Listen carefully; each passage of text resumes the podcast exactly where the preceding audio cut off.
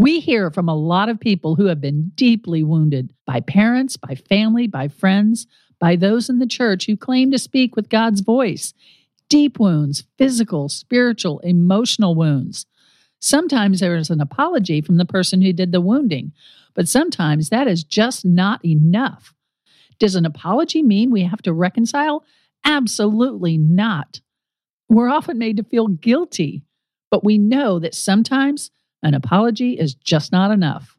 Would it be okay if I were to tell you that I am afraid someday? So I call you up and you call me down. Would it be okay? Well, hello and welcome to the Freed Hearts podcast. We're so glad you're here. My name is Robert Cottrell, and I'm here as always with Susan Cottrell. Yay! Yay! Don't forget subscribe if you would. Go ahead and just we'll wait. Okay. Thank you. Subscribe, share. It's okay. We'll wait. Okay, go ahead. And then support us if you'd like to. You can find out all the information on that at the website, freedhearts.org, or on the Buzzsprout website as well.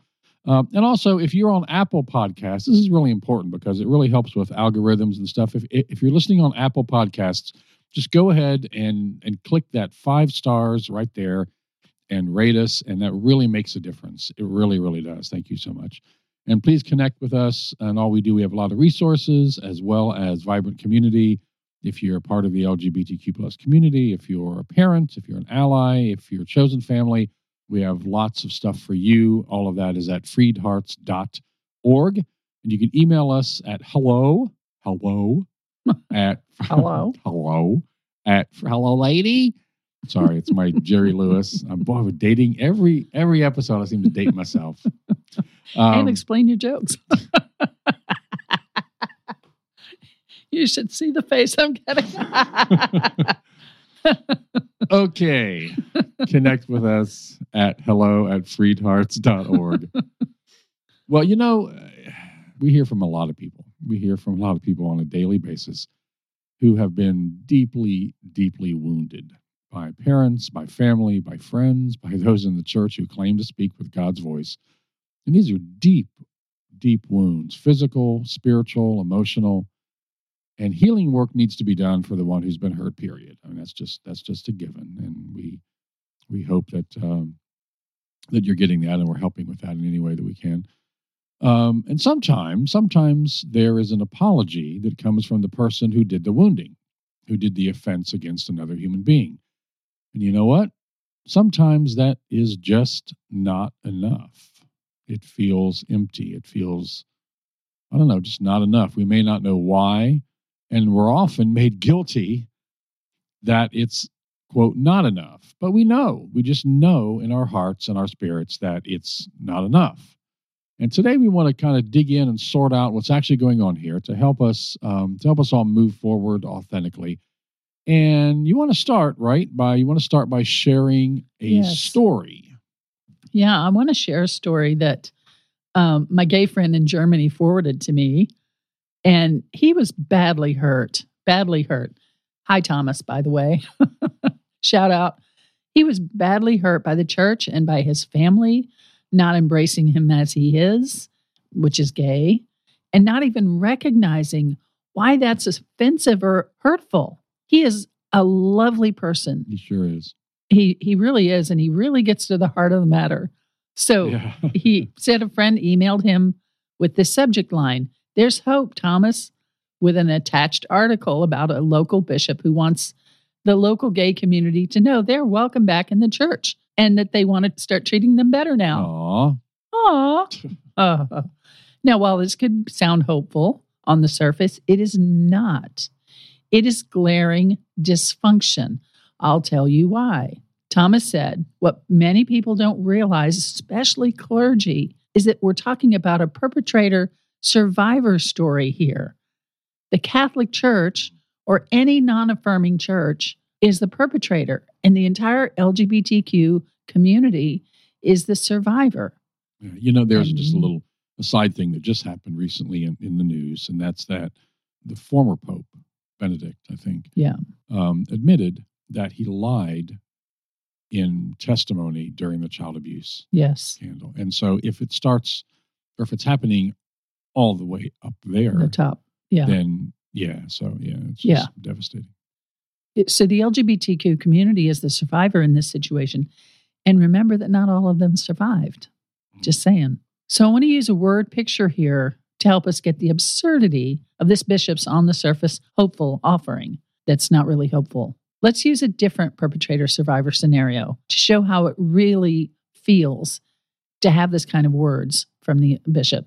And I apologize ahead of time for using a potentially triggering word, R A P E. I'm going to use that word a couple times. And I will be cussing. I won't apologize for that. Not just cussing. Just You're going to okay with lay it. it out. I'm going to lay it out there. This is the big word. Yeah, because this, this, is, is F word. It's not. And it's Yeah. not fart. But again, Okay. just be okay with that. It's, it's all right. Yeah. So this is um, based on Thomas's idea, and I kind of edited it myself. So imagine a man raped a girl when she was very young. He was a close friend of the family, and that event left her physically and psychologically devastated and stole her safety and her sense of well being from her. Decades later, the rapist gets her number and calls her. Hey, remember me? He says. Yeah, I just wanted to let you know you're welcome back in my home anytime. Yes, that's what I said. And I want you to know I'll treat you better this time. How does that sound? The woman might hang up immediately from shock, or she might just let out a healthy fuck you. Or she might even speak to him. She might say, What the fuck? After all these years, you call me and you say, I'd be welcome back. Are you out of your mind? Do you remember that you raped me? Do you know how many years I've suffered because of you? Do you even regret it, you piece of shit? And now you just expect me to come and have a nice visit with you? You're as fucked up as you ever were. Even for me to consider contact with you again, which I wouldn't, would require a deep apology, don't you think? As a place to start. And I'd also need to know that you deeply regret this, that you know you were wrong.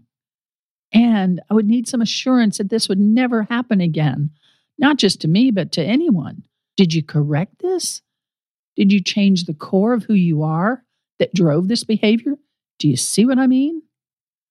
Anything less shows me that you do not grasp how badly you hurt me, you damaged me. Do your homework before you even think of a conversation like this again with anyone. Only then can we begin to talk about forgiveness, let alone coming back. Otherwise, fuck off. Now, if you're offended by the cussing, I think you missed the point. Yeah. And sometimes you know what that that word just is it. It's Does the it. right word. Yeah. Thomas said, This whole thing is absurd that they think they can come open their arms and say, You're all welcome back now. And will happily come running back to our perpetrator without any of the deep soul searching on their part that needs to happen. And which is a classic, you know, abuse situation. To me, that shows the magnitude of the problem and of the disconnect. For the bishop to think this is the answer shows that he is just dysfunctional and he's in a system of dysfunction. Otherwise, he'd see that what he's asking of this community is absurd. Thomas said, no, they have to do their homework first. The bishop, however kind he is, and whether he likes it or not, is still part of an institution that is rotten to the core. Mm. He is the pillar, eh, one of the pillars holding this institution up. And remember, this institution denies women a voice, a voice that would really benefit them. And then they denied all the sexual abuse of children in their care, Mm. and in fact, protected the perpetrators. And before we go thinking we're not them because we're not Catholic, non affirming Protestant churches also have an abysmal track record, abysmal, with women and with sexual abuse and with LGBTQ. So there's a lot not to go back for. in this situation too sometimes when we we're on the receiving end of that kind of quote apology and invitation back when we don't receive it with open arms we're made to feel like we said earlier we're made to feel like we're wrong like Right. we're we're the ones now being harsh Right. please But that's not how repentance works. It's not how reconciliation works. That you just apologize because you, you know, probably your numbers may be down and it would be nice to have all those people back. So, no, that's not how any of this works. so thomas continued Yeah, he, he said, so before we go into the, before we in the LGBTQ community or friends of the LGBTQ community who have left for the same reasons go running back in some kumbaya moment, the church as an institution from the Pope on down, in a very public way, needs to apologize and show deep remorse and regret and even offer reparation in some form. Mhm. You know that the Catholic Church decentralized during all these child molestation cases to limit reparation. Did you know that? To limit liability. Yeah, that's right. limit liability. That's right. And at the very least, Thomas continued. that- Financial liability, by the way. right, right. So they don't have to pay damages because they're not as big as they say they are. And at the very least, Thomas continued, they must correct their teachings before they approach us. Either remove the paragraph from their books condemning sexuality, Oh, homosexuality, well, and sexuality. Yes. You know, that paragraph, whatever that's still there, or rewrite it to include us. Mhm. but he said that's the way it works before you can even begin to think about forgiveness. But even if they do that, they'll never get me back, he said. You know, I think that's fair. I mean, I think that's fair. Yes. I mean, there's so there's such a focus on the institution Yes. here in this situation or protecting the quote bigger picture of the church, the local church, the institution, the family, whatever, Yeah. that there's a complete lack of understanding of the damage that they've caused people that are subject to that institution or that family. Yes. You know, as it's like your physician, heal thyself. Set aside your judgment of people like LGBTQ people whom you don't even understand. Instead, recognize your own deeply entrenched systemic dysfunction Yeah. that has devastated countless people. yes. Do your own hard work, Yeah. the soul searching, Yeah. process the deep regret for the damage you've caused in whatever way you've participated in it. Own it, apologize for it, make reparations. Don't just breeze past all that and say, you can come back now, we'll be nicer. You need to do the painful work of seeking forgiveness of those you harmed and own up to your transgressions, your own sins. People may wonder why this is so big or hard or why it's connected why we make the analogy of being of child molesting um, or any molesting. But I remember when I was a kid, there was a, a child molester in the neighborhood, and I loathed him um, because I knew he, what he was doing was not right. I don't think he molested me. I don't remember that, but I knew there were boys in the neighborhood he was molesting and girls. And I thought, man, if I could see him today, I'm sure he's dead now. But if I could see him, I would in no way want to see him or reconcile with him at all. But I would, if I had a chance, tell him what a, an awful, awful, damaging thing he's done and how devastating his actions were. And I think that's what the seriousness here is not understood by clergy Yeah, exactly. that have participated.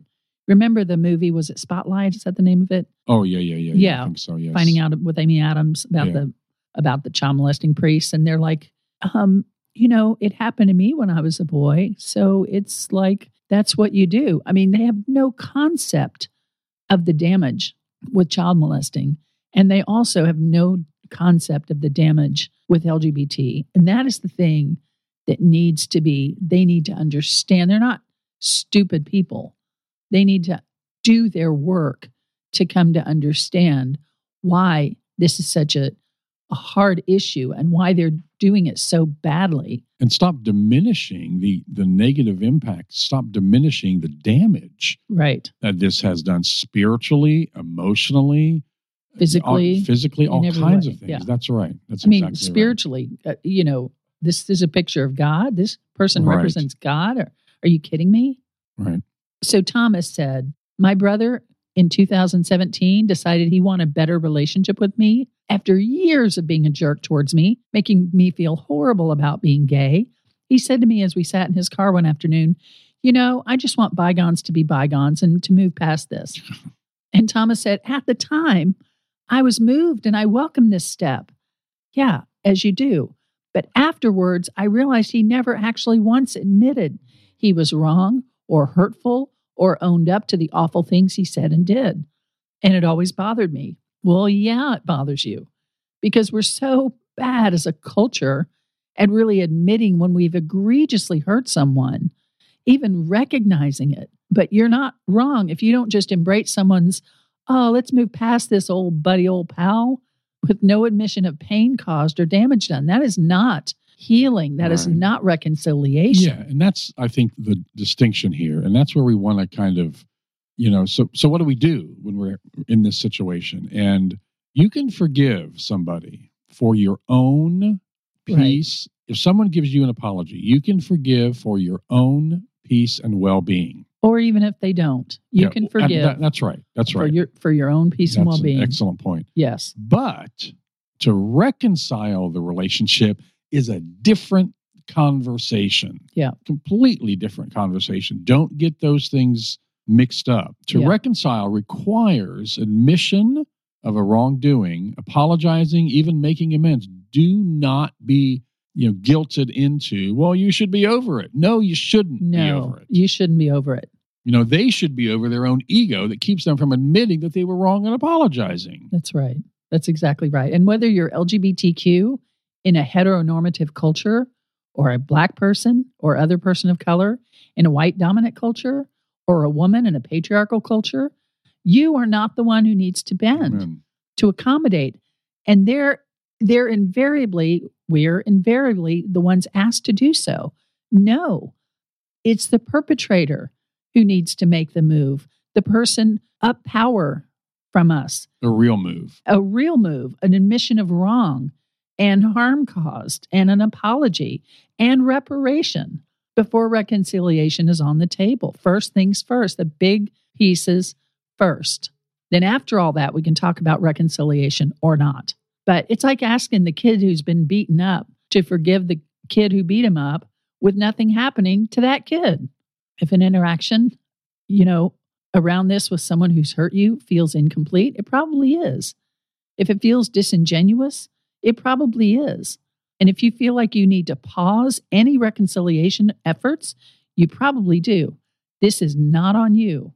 And when the marginalized communities who've been pushed to the margins are told they're too demanding and they should take it, the hand offered to them, that's wrong. That's conditioned, a conditioned response. The over apologizing is a conditioned response. No, it's the dominant culture who've had the run of the playground for a very long time. Who never learned to apologize. They're the ones who need to apologize. This is not on you. it's like they want to keep this when even they do take a step of apology they want to, especially the institutions or the family and the institutions could be the local your local independent church or or the bigger church Yeah. but even when they take the step to apologize it's almost like they want to keep it just between us Yes. Yes. And that's probably a pretty red flag that they're just trying to move on from this Yes.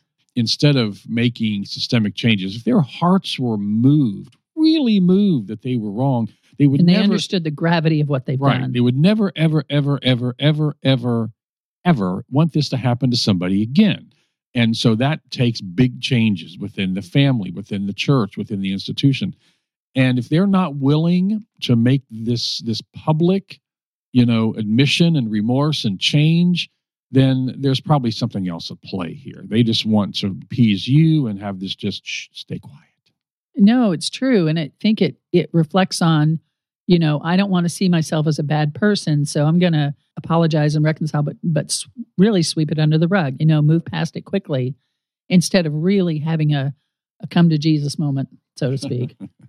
so, you know, and I want to encourage you, listeners, to do your own healing work for your own sake, but don't take on false reconciliation to keep the peace. yeah, this is not on you This is not on you. Do not be shoved, guilted, tricked into reconciliation or letting bygones be bygones in order to maintain the status quo, to let the quo remain standing. In other words, to reinforce the system of abuse and allow it to remain. No, that's not what we're going to do here. Yeah, because this, you know, this, because people are often guilted into forgiving people or accepting an apology because, well, that's the loving thing to do. And, and that's just, oh, man. It's it's the wrong way And this- around. yeah, this, this, it's not, I mean, to, to love others, I guess, means to hold them accountable, right? For, I mean, to, to, instead of saying, okay, I just, you know, okay, I, uh, you know, all right, I forgive you. Yeah, for the harm done, for the harm done. because it's you know it's often used as a weapon like you just said, you know, to keep things as they are with no real change. But we're not going to do that. Right. We're not going to buy that. Yeah, exactly. Forgiveness is is used as a weapon to keep keep things the same, and that we don't want things the same. We don't want this happening to other people. Yeah. Remember that to love someone as they are, it, that to love someone is to accept them as they are with room for who they may become, and that includes accepting them as they reveal themselves to be. Can you say that again? Because that's something that we, I think, is so powerful. Is you know, people, yeah, and misunderstood. yeah. I mean, yeah. you know, someone shows you who they are, believe them, Yes. So if they show themselves to be abusive, or or unrepentant. yes. So let's just start with abusive. Then you to love them, to accept them as they are, is to say, "Yep, they're abusive. I'm not going to trust them." Or they apologize in a kind of superficial way. To love them is to say, "You know, I hear that, but that's insufficient. It's great, but that's insufficient." Yeah. we need to have some big changes.